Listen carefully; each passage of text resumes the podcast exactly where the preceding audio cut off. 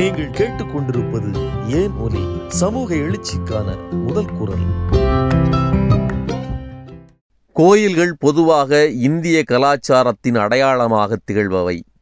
அதிலும் தென்னிந்திய கோயில்கள் மற்றும் அவற்றின் கட்டிடக்கலை அம்சம் என்பது கற்களால் செதுக்கப்பட்டு மிக பிரம்மாண்டமாக அமையப்பெற்றது.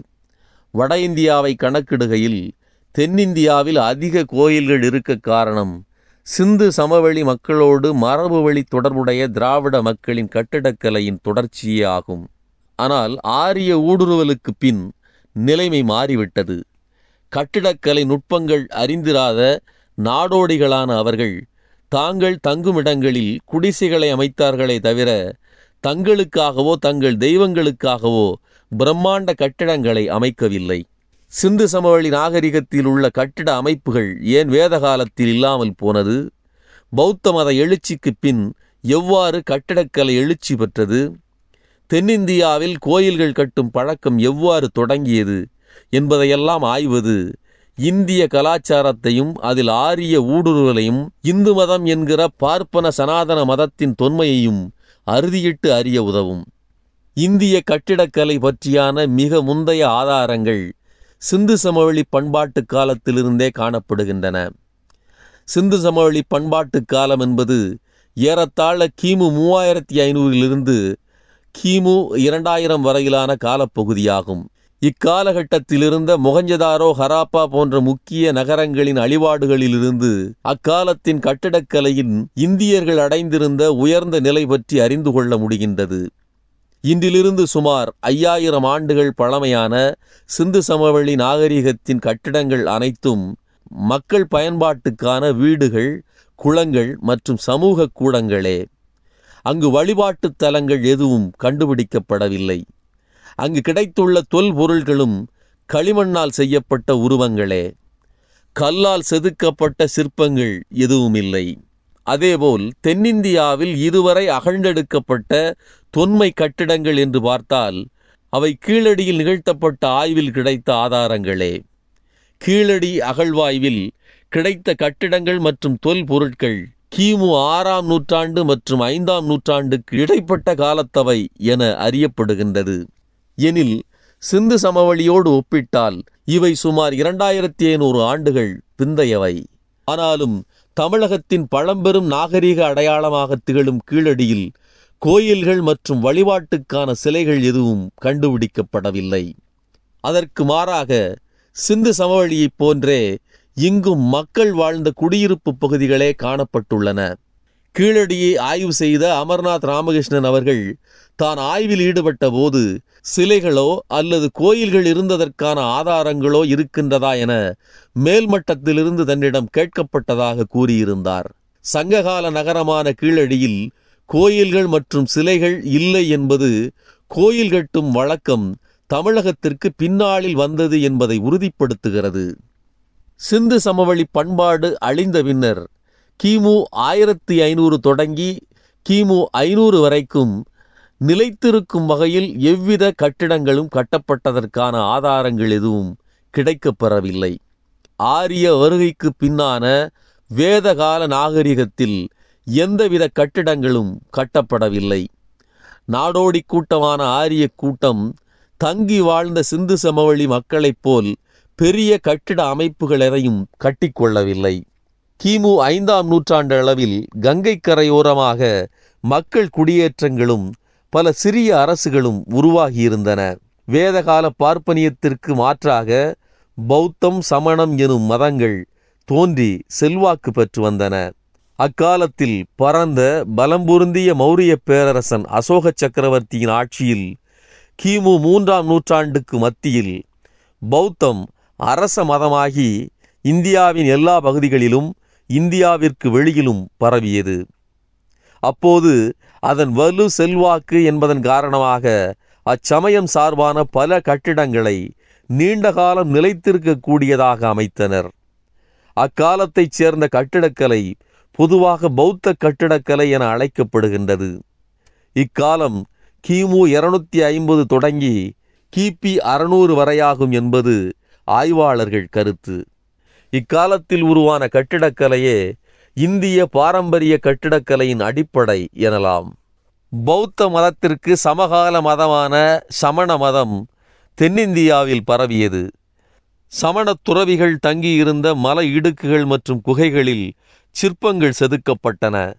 இன்றும் தமிழகத்தில் பல இடங்களில் குன்றுகளில் அமர்ந்த நிலையில் ஆடைகளின்றி நிர்வாணமாக இருக்கும் சிற்பங்கள் அனைத்தும் சமண மதம் செல்வாக்கு பெற்றிருந்த காலத்தில் உருவாக்கப்பட்டவையே. அவற்றில் லிங்கத்தையோ பிற சிலைகளையோ அமைத்து அதை இந்து கோயிலாக வேறு பெயர்களில் அழைப்பதை காண முடிகின்றது.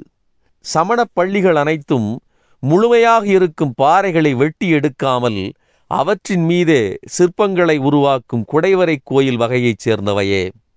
எனவே அவை மாபெரும் கோயில்களாக கட்டி எழுப்பப்பட்ட பிற்கால கட்டிடக்கலையோடு சேர்ந்தவை அல்ல. இந்து மதம் என்று பொதுவாக அறியப்படும் பார்ப்பனிய சனாதன மதத்திற்கான கோயில்கள் கிபி ஐந்தாம் நூற்றாண்டுக்கு முன் எதுவும் இல்லை. பௌத்த சமயம் இந்தியாவில் வீழ்ச்சியடையத் தொடங்கிய பின்னரே இந்து கட்டிடக்கலையின் வேகமான வளர்ச்சி ஆரம்பிக்கிறது. இந்து கட்டடக்கலையின் கூறுகள் பலவும் பௌத்த கட்டடக்கலையை அடிப்படையாக கொண்டவையே.